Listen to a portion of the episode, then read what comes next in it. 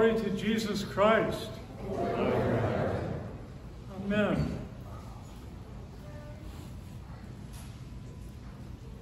When I was a boy growing up in the Episcopal Church in Phoenix, um, one of my favorite songs that we would sing frequently throughout the year, but especially on All Saints' Day, was uh, went like this.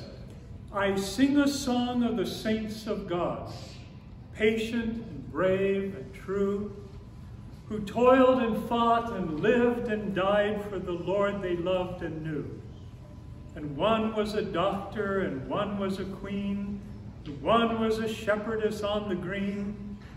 They were all of them saints of God, and I mean, God helping, to be one too. They loved their Lord so dear, so dear, and God's love made them strong. And they followed the right for Jesus' sake, the whole of their good lives long. And one was a soldier, and one was a priest, and one was slain by a fierce wild beast. And there's not any reason, no, not the least, why I shouldn't be one too. And we would say the same for each and every one of you. I often call All Saints Sunday uh, the Sunday in which the fix is in and it worked Sunday. Are you following me on that? Last week we celebrated Pentecost, the coming of the Holy Spirit the filling of the Holy Spirit in each and every one who has been sealed with the gift of the Holy Spirit. And so the question is, did it work? Are there any saints in our church? And you just look around and the walls are filled with the saints of God. And we're told uh, that you need to be one too. And so in some places, like for example, I know in the OCA, uh, next, so that they have all saints on this Sunday, next Sunday, and you see how it's connected. Pentecost, all saints, and then all saints of North America, right? Next Sunday, uh, many places will be celebrating their national saints in Greece and in Russia and so forth, all saints of that country. And then you could theoretically extend it to the next week. What would that be? All Saints of Arizona. We, we think of Elder um, Ephraim, who someday will be uh, one of those who will be on that icon of uh, All Saints of Arizona. And then the next week, All Saints of Mesa. and then the next week, because there will be so many in Mesa, it will be hard to, to commemorate them all. So they'll even do one more. All Saints of St. Ignatius, the God bearer of Antioch Church. And that, that will be a day, won't it? I want to be one too, don't you? We're called to that. And may the Lord give us uh, his glory and strength to become that. You know, in many generations, including St. Simeon, the new theologian, people will sometimes say, as they said to him, you know, in our day, there aren't any living saints. There just aren't any more fathers and holy mothers of the church. And St. Simeon, the new theologian, said, that is a heresy, not only a heresy, it's the heresy of all heresies. Because it says that the Holy Spirit, I don't know, went on vacation, retired. Retired and is playing golf in Florida it means the Holy Spirit isn't doing his work among us if there are no saints. And so St. Simeon says, it's the heresy of all heresies. Don't fall into that. Believe that it's possible for you to become a saint. Matter of fact, I would say there is only one tragedy that could happen in this world to you. And it's not sickness or losing your job or, you know, having even a tragedy like a child dying.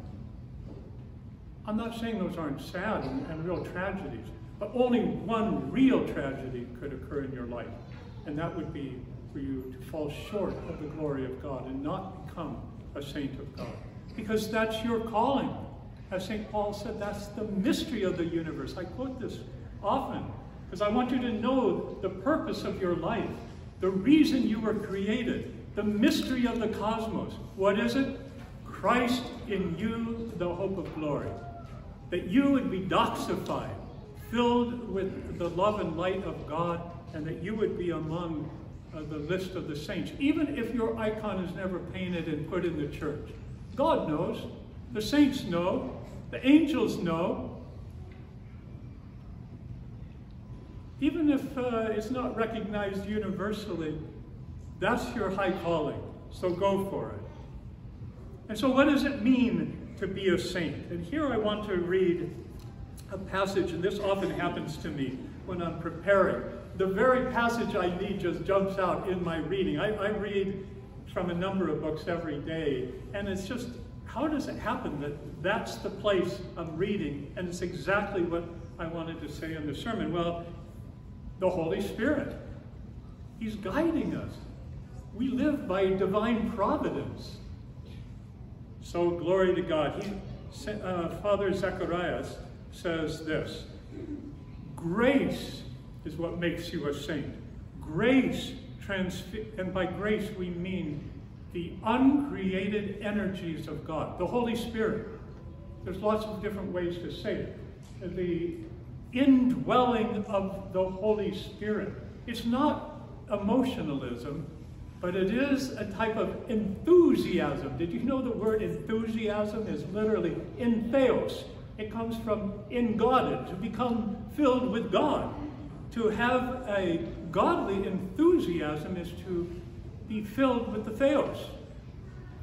So this grace transfigures the mind. And he who has beheld the light of God and known the order of the other life, that is the higher life.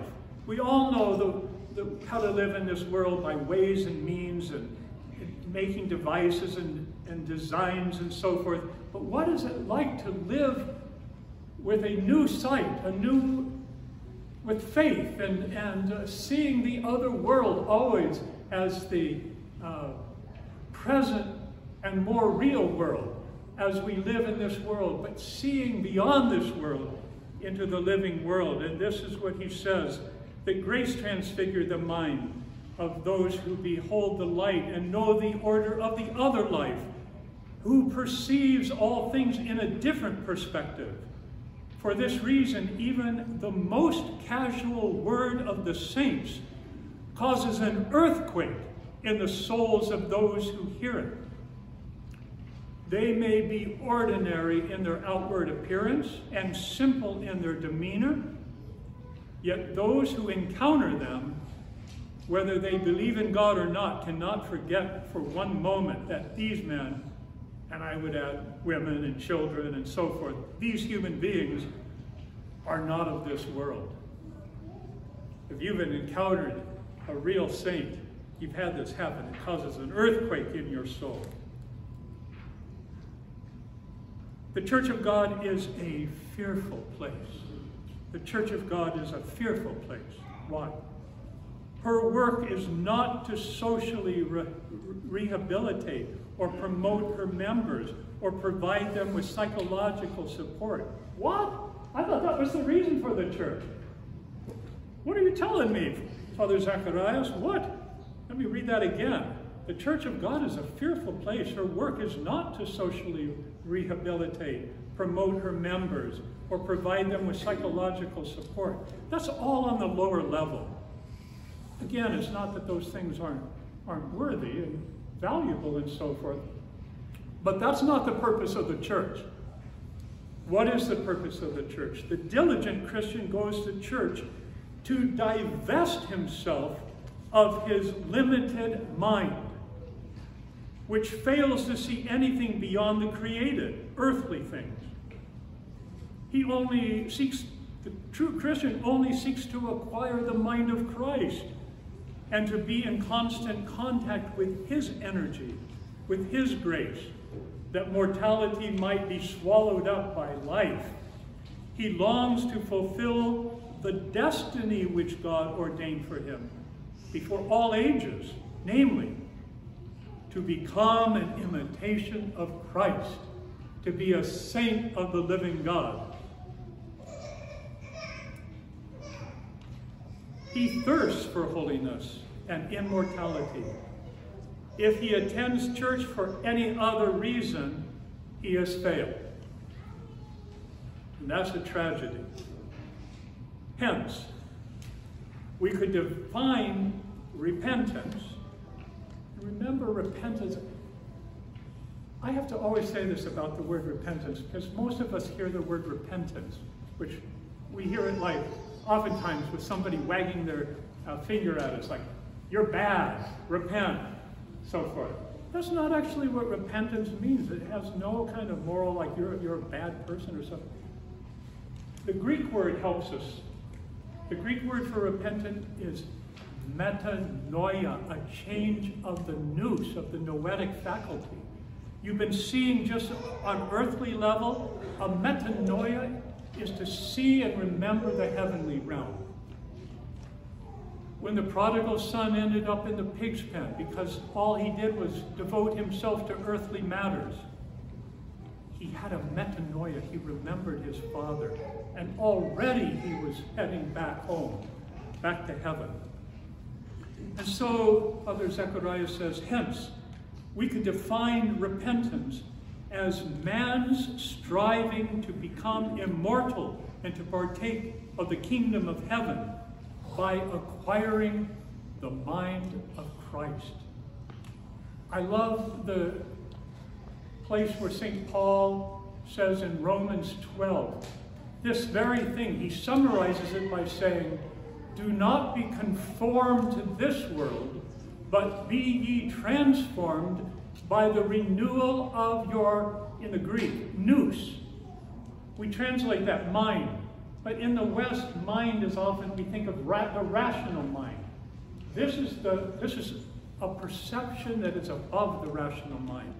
I often say as Orthodox, we're not anti-rational, but we don't say it's the highest faculty, like most people in the West would say.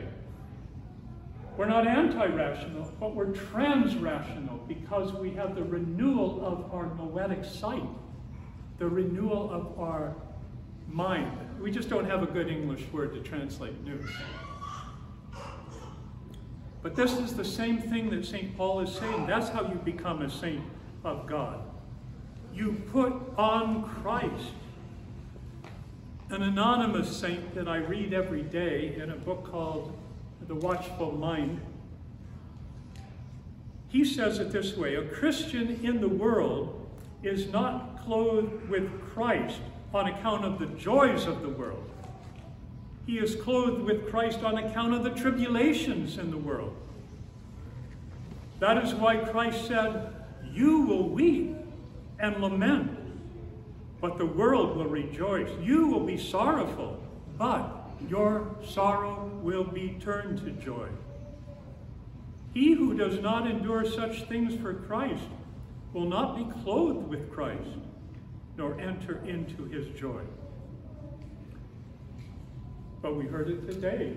Uh, yes, we shall gain all these wonderful things in the gospel it speaks about, but only if we love God first, more than all those things on earth. Father, mother, sister, brother, all of our relationships, all of the things we have, we must be willing to forsake them all in order to gain this highest prize. And so how do we practice becoming saints? I want to end with four things I'd like to share from 1 Thessalonians 5, 16 through 23. Now that passage is really well known to a lot of Orthodox for only one part of the passage. I'm going to read, uh, there are four things linked together, but one uh, is pray without ceasing. Have you heard that passage? We, some of us may think of uh, the way of the pilgrim.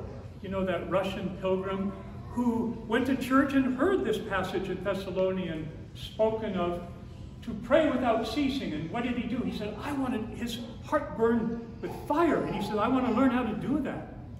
And so he went to a priest. How do I pray without ceasing? And the first priest he went to um, said, Oh, it, it's a hyperbole. It just means pray often. And he said, I, okay, I'll pray often, but I want to pray without ceasing. I want that fire to be alive in me all the time. And eventually he found out how to do it, how to pray the Jesus prayer, and how to ignite that fire so that even when he would wake up at night, the name of Jesus would be in his soul. Lord Jesus Christ, have mercy on me. Well, that's one part of the passage. Let me give them all. Because I just went to this recently and I saw, oh, there's three other things linked together. The first one is this. This is how the, the passage begins. Rejoice always. That's the first thing on the journey of becoming a saint.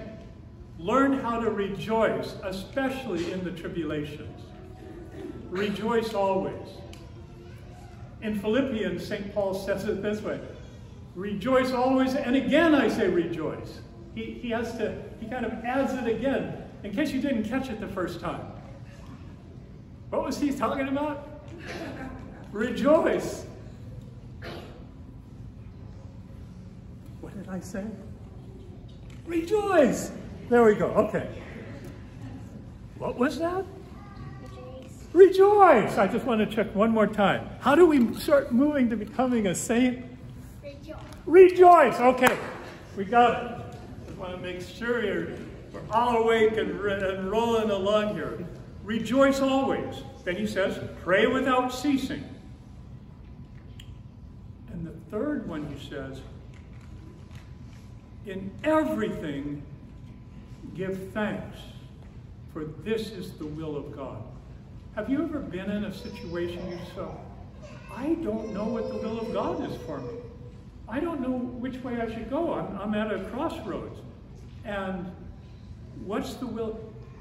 St. Paul says, you can know the will of God even if you don't know the next step you're supposed to take. And that is to give thanks. To give thanks to the Lord. And it's kind of like rejoicing. I guess those two are similar. Rejoice always, but to say, Glory to thee for all things, because this is the will of God. Because what it does to you is it begins to train within you a trust in God's divine providence. That no matter what is happening, God is in control. Therefore, I can give thanks. It's the worst thing that can be happening to me but this I know is the will of God to give thanks. It's similar to rejoicing, but sometimes it takes more will. Sometimes we can rejoice when things are going well, but can we give thanks when things are really bad for us? And finally, he says this quench not the Holy Spirit. Quench not the Holy Spirit. I think if we looked at it in the Greek, we would find out it's actually an imperative that says, that actually assumes you are quenching the Spirit. Stop quenching the Spirit. I think that would be the better translation. It's the same thing in Matthew's Gospel when it says, be anxious for nothing. That's not really what it says in the Greek. It says, stop being anxious. It presupposes you are anxious and that I'm anxious. And that my whole life is like a wet blanket thrown and quenching the Holy Spirit. It's, it's like that's the given in my life. That's why he tells us stop quenching the Holy Spirit. Be more open to the Spirit. Attend to the Spirit. Desire the Spirit. Love the Spirit. The Holy Spirit loves you and is closer to you than your own soul. The Holy Spirit is closer than your own breath. He loves you. Don't quench him. He wants to spend time with you. He wants to give you words from above. He wants you to see that when all things are going bad, there are more with you than against you. He wants you to see that. So these four things, rejoice always, pray without ceasing, right? In everything give thanks because this is the will of God. And quench not the Holy Spirit. I think if you were doing those first three, you wouldn't need to worry about the fourth. All right. I'm going to leave that with you. It has been such a treat to be with you over these beautiful weeks of the Holy Spirit, the preparation for the coming of the Holy Spirit, and now All Saints' Day. And with that, I will end with the last verse of that childhood song that shaped my heart and my mind, shaped my desire and longing. They live not only in ages past, there are hundreds and thousands still. And the world is bright with the joyous saints who love to do Jesus' will. You can meet them in school or in lanes or at sea, in church or in trains or in shops or at tea. For the saints of God are just folk like you and me. And I mean to be one too. Amen? Amen. In the name of the Father, and of the Son, and of the Holy Spirit. Amen.